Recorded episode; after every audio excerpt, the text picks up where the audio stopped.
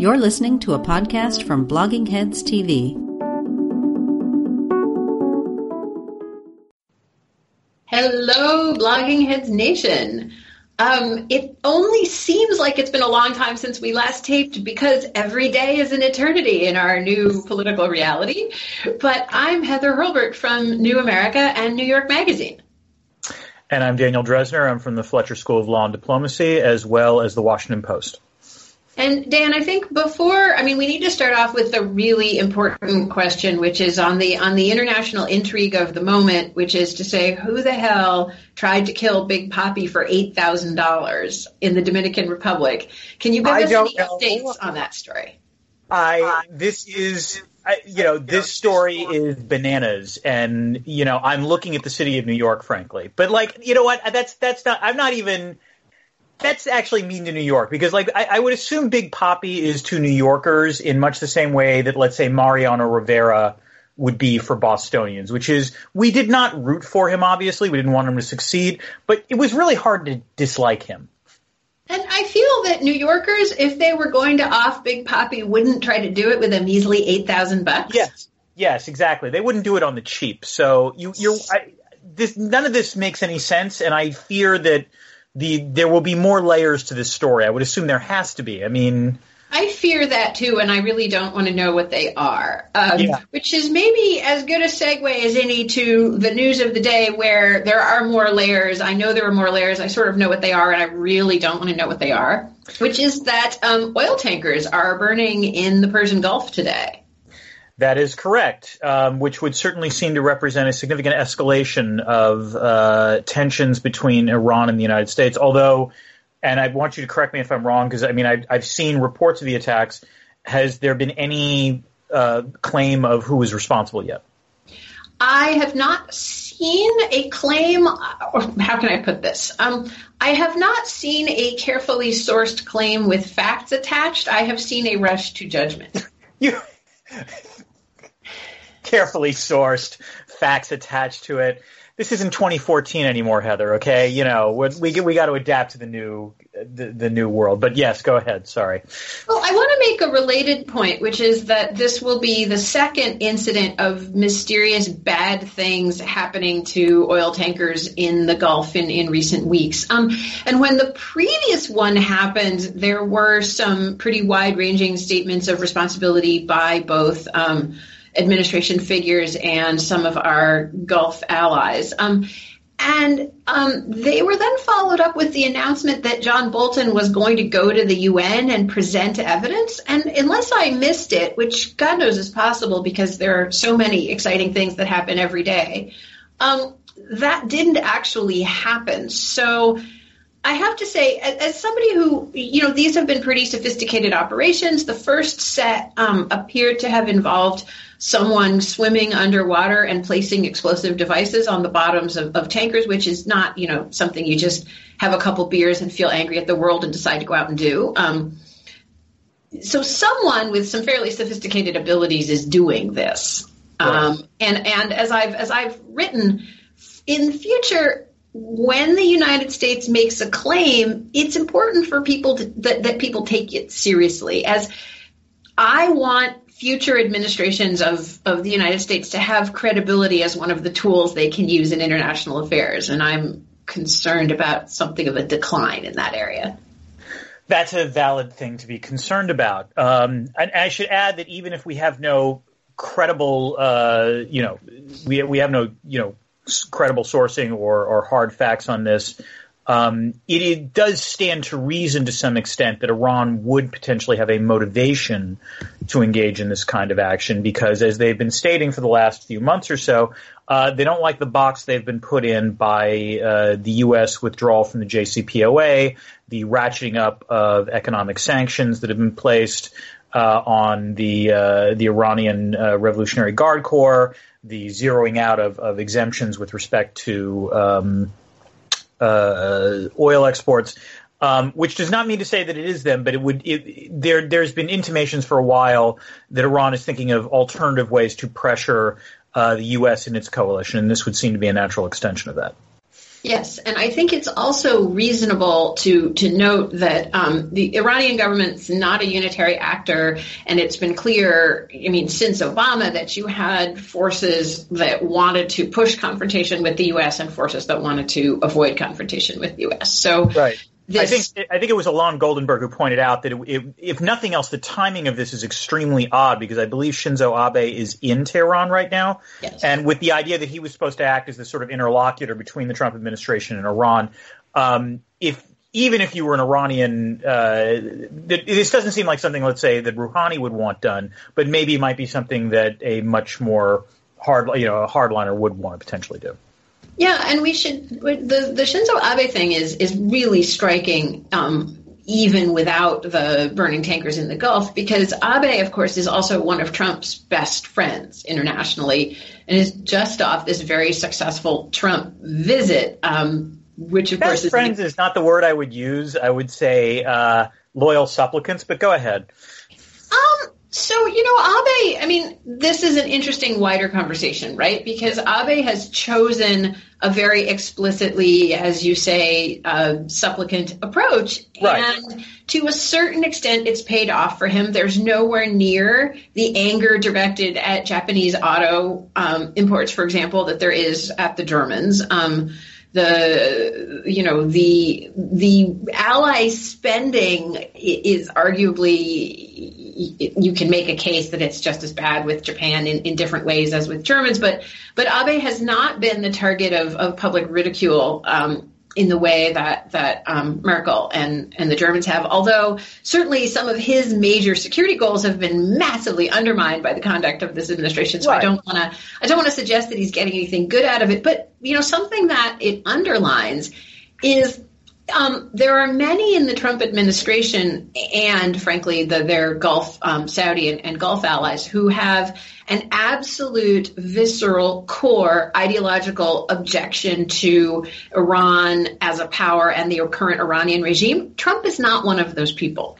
If Abe could get um, as an Iranian to sort of fly on a plane and call and say, hey, next stop Washington, Donald, you want to have a summit? Trump would be thrilled that is probably true, although this raises one of those interesting questions of you are correct about Trump's ideological predilections about this, but as you would note, um, I think it would be safe to say that let's say folks like John Bolton and Mike Pompeo uh, do have a visceral um, objection to Iran's role in the region, and so you know, God knows they they to some extent followed Trump's bidding with respect to North Korea. You would not have expected him to do that if Trump were to take the negotiation by the horns and and go you know, uh, suggesting he would sit down with uh, the Ayatollah uh, on Tehran, they would probably obey that.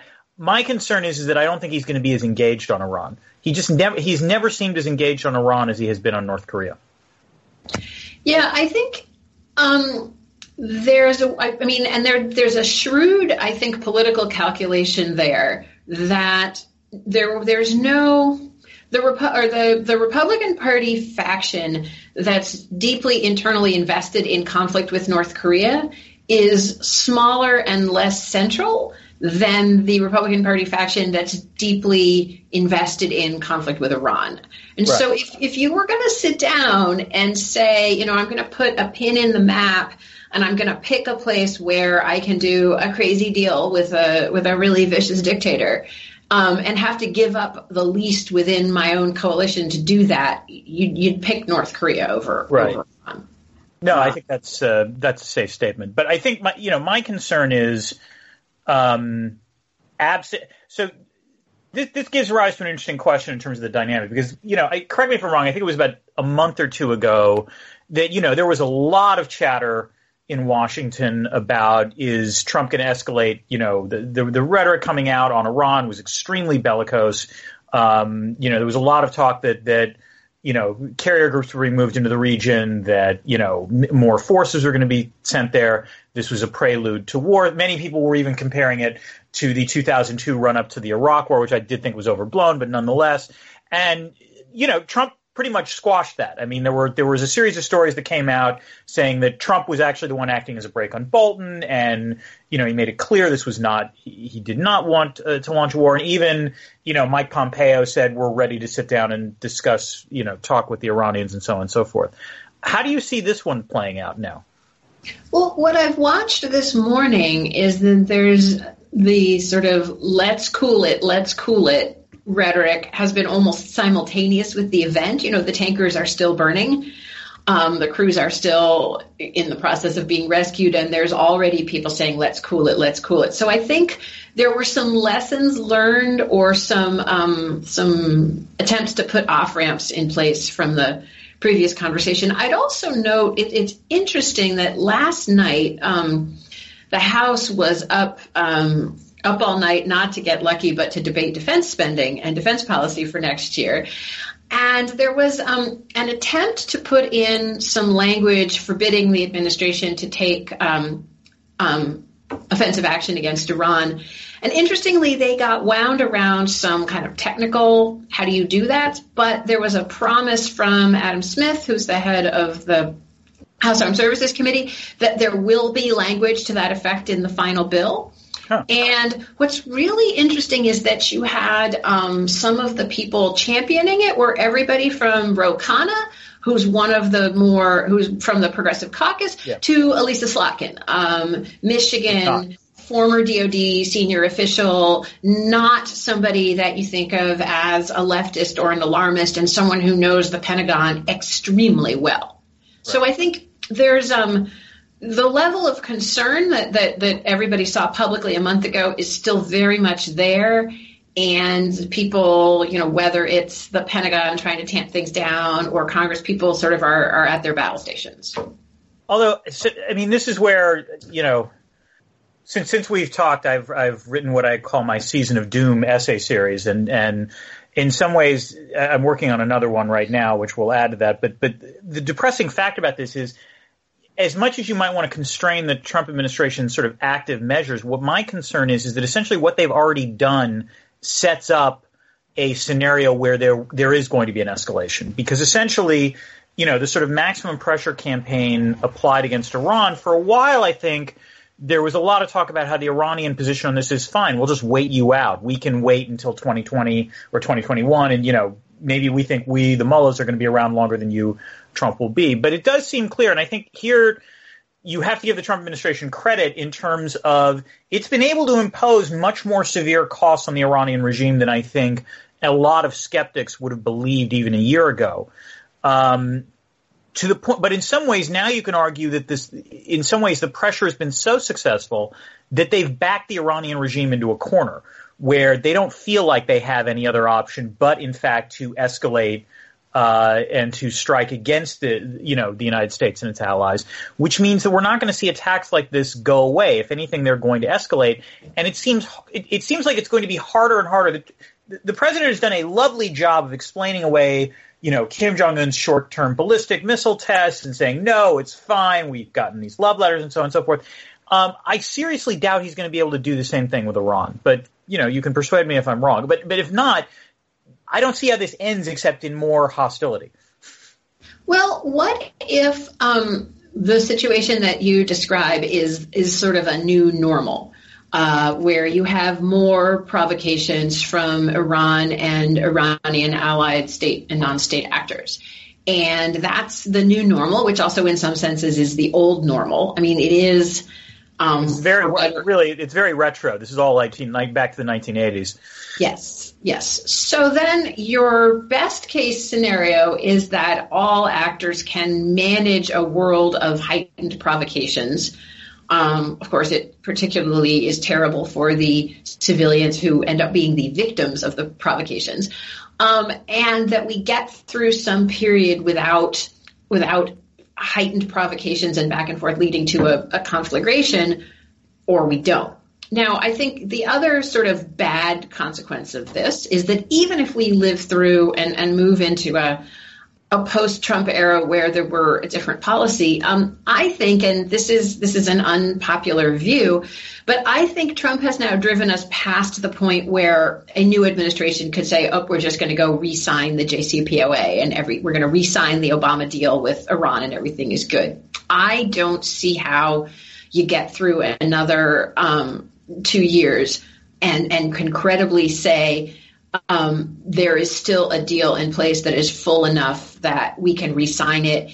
And hey, you know, it's it's like the point where you find out that the last the whole last season was a bad dream. Um, I don't see how. I don't see how you put the Iranian political system and the internal Iranian debate about restarting their nuclear program. I don't see how you put it back in back in the bottle. Right. So that means that you know best you got to do a new negotiation. And Yeah. given the incredible amount of resources the Obama administration put into that negotiation to get what it got, then you have a weakened administration um, with a bunch of other priorities trying to get less with their critics emboldened. And so there, even if you don't have a confrontation in the next two years, the ground is ripe for Yeah. Yeah. longer term confrontation. No. Um, this is a problem, which also, by the way, leads us to it's, it's a lovely segue to our uh, larger conversation that we wanted to have. Um, I, I, I would point out, by the way, that you you are not as alone, I think, in this perspective as as you would suggest. I think Josh Keating wrote a great piece in Slate uh, yesterday, pointing out, in fact, that despite people like Pete Buttigieg, you know, claiming he would rejoin the C- JCPOA immediately, um, that yeah, the, the facts on the ground will have changed to the point where it is not going to be easy to do, or rather, it's not going to have the effect that anyone would would view it anyway, because from the Iranian perspective, the negotiations with the Obama administration were draining enough, and they didn't get that much from them, uh, you know, in the end. And so the idea that they'd be willing to do this all over again is is highly doubtful. But this gives rise to a larger question, which is, um, you know, let's be optimistic and say that Donald Trump will not get reelected. Um, you know, there will be a Democrat president come January 2021. Uh, is it possible to put the genie back in the bottle and pretend like, as you say, like pretend like the last four years were a bad dream and that, you know, well, not obviously not doing that, but like basically trying to patch over what had been the prior status quo or not. And this gives rise to the fact that, that as you and I have noticed, there's been this big honking debate about, you know, the future of American grand strategy and that what is Trump is torn asunder perhaps cannot be put back together again. Yeah, I, so I have two answers to this. One, my personal answer, um, which is basically an endless string of cliches about you can't step in the same river twice, um, water flows under the bridge, et cetera, et cetera. Um, but also to note that this debate is is rending both the Democratic foreign policy community and what's left of the never Trump, outside Trump, other than Trump Republican foreign policy community. Um, this, Which is still sizable, to be fair, but yes. Yes, uh, lonely but sizable. Yeah. Um, if I may uh, characterize. but there is this really, really interesting. So first of all, on sort of how many, and in this debate, I would say has has two tiers, and one is how many institutions and structures can we just go back to? So this is everything from there's been, I mean, a lot of presidential candidates were asked to say that they would rejoin the JCPOA. There's a wing of economic thought that still wants to say, oh, we should just go back and sign the, the TPP. Mm-hmm. Um, there's a sort of, oh, you know, how do we deal with four years of daily assaults on NATO? Oh, and plus plus the effects of Brexit. Oh, we just go back and we just lead and, and it'll all be okay. Mm-hmm. So one question is sort of the health of the institutions that we would walk back into. And the other question is, is there room still, is the hole left by withdrawal or change from the mode of, of U.S. leadership that was sort of expected, whatever you think of it, expected in the post Cold War era? Is that space still available for um, President Harris to walk back into? Or is that space gone, not to be returned, and um, uh, President Booker would have to create a new space that wouldn't look that wouldn't look like like Atlas bestriding the, the cosmos? Right. So I would. so you know, I, I, I, am also of two minds when it comes to this. I think, um, you know, as I argued in Foreign Affairs, you know, the title of that essay was "This Time Is Different," meaning that, um, you know, I am terribly pessimistic about a the prospects of a post-Trump foreign policy somehow, you know, reviving the sort of traditional role of, of U.S. leadership in the world, um, mostly because that Trump was as much a symptom as he is a cause of the the current uh, problems we're experiencing, namely that essentially the the the other institutions that that in theory were supposed to help shape American foreign policy, namely Congress, uh, the foreign policy community writ large, even the American public, have by and large ceded authority to the president. Um, and that uh, for a variety of reasons uh, and, and, and dysfunctions.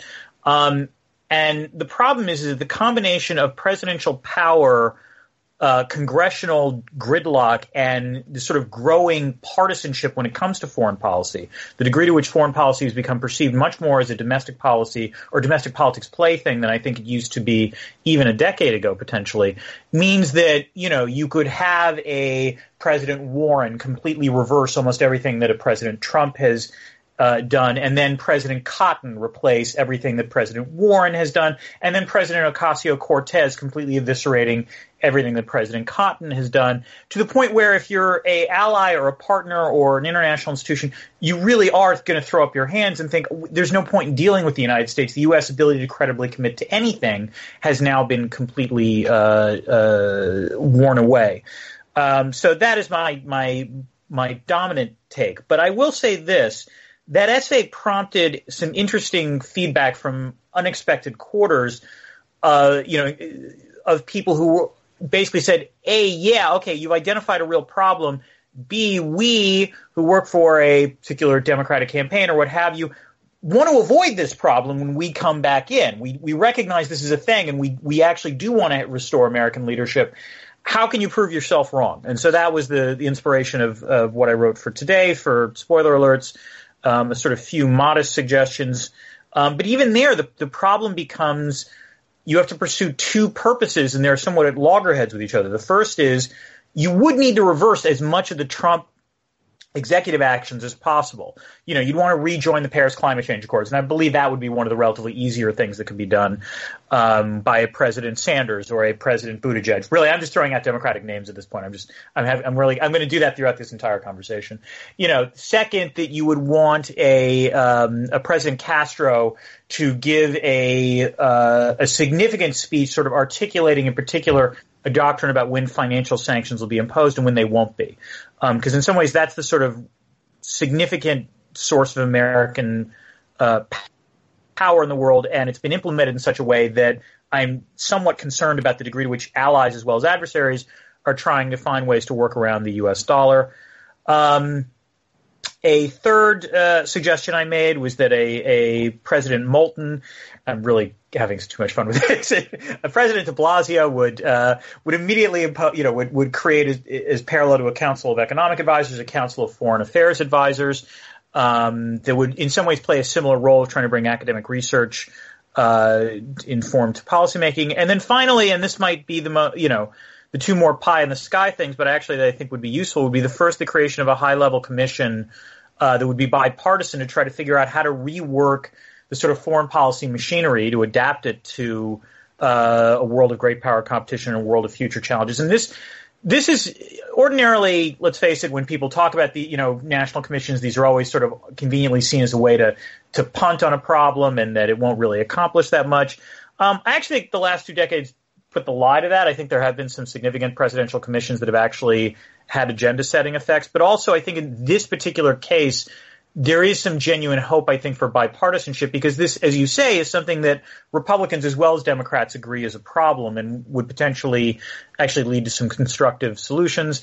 And then the final thing is potentially actually trying to get the American people involved. And that was actually, I thought, the, the the most promising thing about uh, uh, candidate Buttigieg's speech yesterday, uh, a couple days ago on foreign policy, talking about the, the sort of relationship of foreign policy to bread and butter issues uh, at the table, uh, you know, at the kitchen table.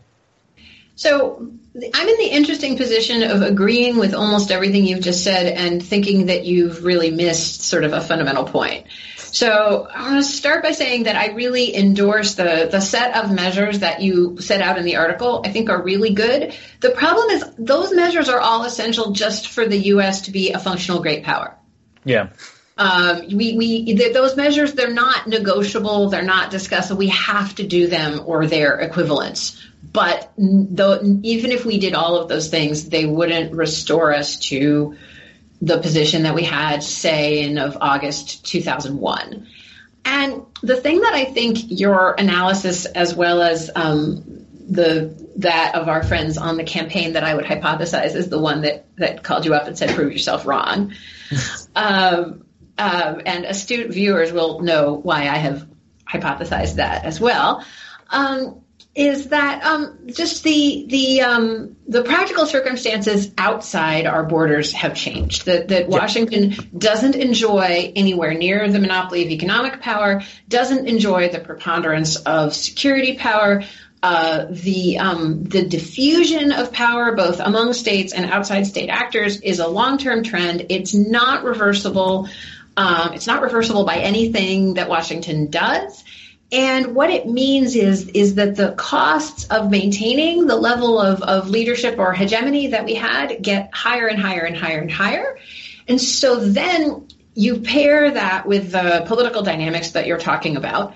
And so you have a task that is just more difficult on its face and a political system that's less up to the task.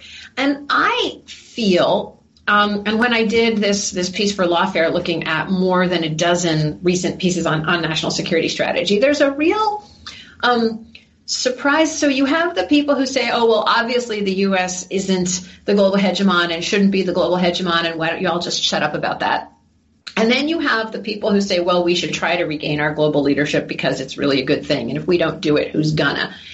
And what I'm still looking for is a kind of realistic, with a small r rather than a large r, assessment of relatively how much power does the US have, how much of it can we regain, how much will it cost to regain it, and then what the heck can we do with it? And this is where I come to your last point, because I actually think the people who are doing the best job of talking about how these issues connect to Americans' daily realities are some people who aren't running for president. Um, first and foremost, Stacey Abrams, actually, hmm. somewhat surprisingly.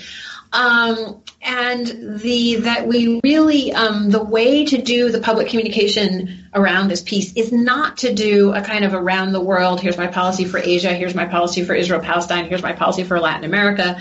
But to start with um, we have a problem with gun violence. We have a problem with democracy. How do how are there roots and connections of those things that come from overseas? We have a thousand migrants a day from from Central America showing up at our borders. How is that happening? There are reasons that's happening, and there are so the, there's a whole to get to where you want to go. There's a whole different actually way of talking about how foreign and domestic merge that's going to be required. And I don't think we've seen it emerge yet. Okay, so let me let me push back on a, a, few things. The first is on that last point. I would disagree. I think we have started seeing it. You can argue, you know, the the connection. I got him to be optimistic. I got him to be optimistic.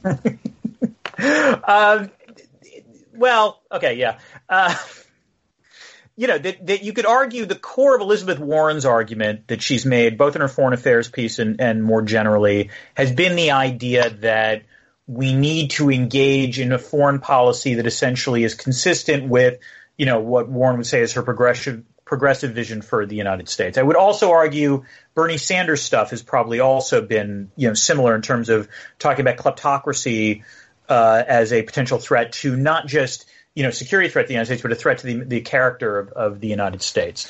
Um, and I think Buttigieg, to some extent, did that as well in his speech uh, uh, two days ago. So you are starting to see those kinds of connections, and I think particularly the sort of, as you would put it, the progressive wing now of, of foreign policy people um, have done that. I, I do think this is one of those things where you know, I'm not a progressive in that sense. I'm much more of a neoliberal, and I want to see the neoliberal version of that kind of argument being made. Um, and so, I'm so that stop you because I think that's where Buttigieg is. That Buttigieg is actually sort of trying to sneak the yeah. energy from the progressive side yeah. into an argument that he's the inheritor of the neoliberal side. And I actually, to me, that was the most interesting thing about his speech rather than any of the content was that oh, I would, that's the I, sweet spot he's trying to land on. Yeah, we're completely, uh, we're, we're completely in sync on that. Um, the thing where I would push you back on, and you noted that I was the outlier on this when, in your lawfare thing, is that I am, let me put it this way: the, the, way I would put it is that I think I am more optimistic about the sources of American power, but I am more pessimistic about the structures, about the U.S. structures to exercise that power. Um, and so that's why it's not that I was missing something; it's that I think we have a fundamental disagreement about the the, the nature of power going forward, which is I think the biggest problem the pro- biggest problems facing the United States are not revisionism from without, but rather revisionism from within. Um, and so it, it's the, the question of how do you make sure that this doesn't happen again um, in a post-Trump world, and how do you make sure that the institutions of you know uh, of American foreign policy and indeed of, of American government more generally, you know, still enable the kind of credible commitment we want to see uh, going forward, but also you know are, are in accordance with American values. When it comes to American power I guess yeah, this is where I'm probably I don't know if optimistic is the is the the right word, but my read on this is that if anything, the surprising thing to me is that even within the Trump years has been the robustness of American power, not its weakness. You know, particularly on, let's say, you know, we could talk about Henry Farrell and Abe Newman's notion of weaponizing economic interdependence. It is disconcerting the degree to which the Trump administration has, has succeeded in that. I am worried about the long term effects of that um, potentially eroding U.S. power, but at least in the short term, that is not a problem that I have seen. Um, and similarly, on even on the the, the security front, uh, you know, I, I'm not terribly worried about uh, you know the erosion of, of uh, U.S. military strength. I would where I would agree with you is that the challenges have proliferated, um, and so as a result, there it might be the case that that you know when I say restoring American leadership, I don't know if the U.S. can God knows I don't think it would be possible for the U.S. to revert to everything the way it was back in August of 2001, and, and that would be a phenomenally expensive thing to do. But I guess I'm less. I, my I guess my hunch is is that if you actually had a president Klobuchar or a president Gillibrand, you know, you know, making the sort of case that let's say uh, you know a, a Obama would have been making, that actually there still remains a sufficient amount of attraction to the American president as a leader that there would at least be the possibility of exercising that leadership going forward. I mean, I think there's a possibility of exercising something by, um, I mean, if you imagine a, a, President Inslee heading out and saying, not only are we going to re-sign Paris, but we're going to do this, this, and this on the, the global aspects of climate change. Um, so, um, but I guess where where I want to push push where where I really want to see, I think there's there's a room for a lot more neo neoliberal creative thinking than has yet happened. Right? If the mm-hmm. core challenges to American democracy and American power are internal, then the core responses have to come from, frankly, not sort of listening tours around the heartland, which I've been participating in since um, the 90s when a, a new Secretary of State decided that she needed to go out and make sure Americans felt that there was nothing foreign about our foreign policy. Um, it's not telling people something, it's um, actually having people see results and outcomes in their lives. Which means that if that's the case, then the kind of battleground for for the American role in the world is how do we make the global economy work for how do we make people feel like the global economy works for them? And as you said sanders and warren have an answer to that. And i we really need and this is where buttigieg's speech really fell down and was a significant disappointment. We need a neoliberal answer that isn't just let's go resign the tpp I tend to agree with you, and you know, I, I, I think that a President Hickenlooper would need to, you know, make that that kind of, of, of case. I would say two things on this. The first is the one way in which neoliberal, the one way in which Donald Trump has been God's gift to neoliberalism is that he's demonstrated the absolute awful nature of the alternative. Um, you know, or at least his version of the alternative, which is by constantly threatening Mexico or China or, you know, engaging in these various trade wars and tariff wars, um, we are seeing visibly the costs of ex- of doing those kinds of things in terms of American farmers, in terms of the drying up of foreign direct investment, in terms of, frankly, the waning of, of domestic investment due to, you know, geopolitical uncertainty. And so, um, th- this is in some ways the the the best argument. I think in some ways the best neoliberal argument is to point out, look, we're now seeing what the counterfactual looks like. Um, it's not nearly as good as as you know as claimed. Uh, you know, so in some ways we need to, and, and you nonetheless need to make those connections even tighter. The second thing I would say, and in terms of I, I, think there's a there's a dichotomy in terms of this conversation between you know we need to make the case you know at the elite level foreign policy is just an elite conversation we don't need to pay any attention to the heartland versus like going on listening tours to the heartland. In some ways, the neoliberal argument, or frankly the progressive argument, any of these arguments, what I want to see is almost at the meso level, which is I want an American president to be able to make the case for foreign policy better than Justin Trudeau has made the case for neoliberal American foreign policy.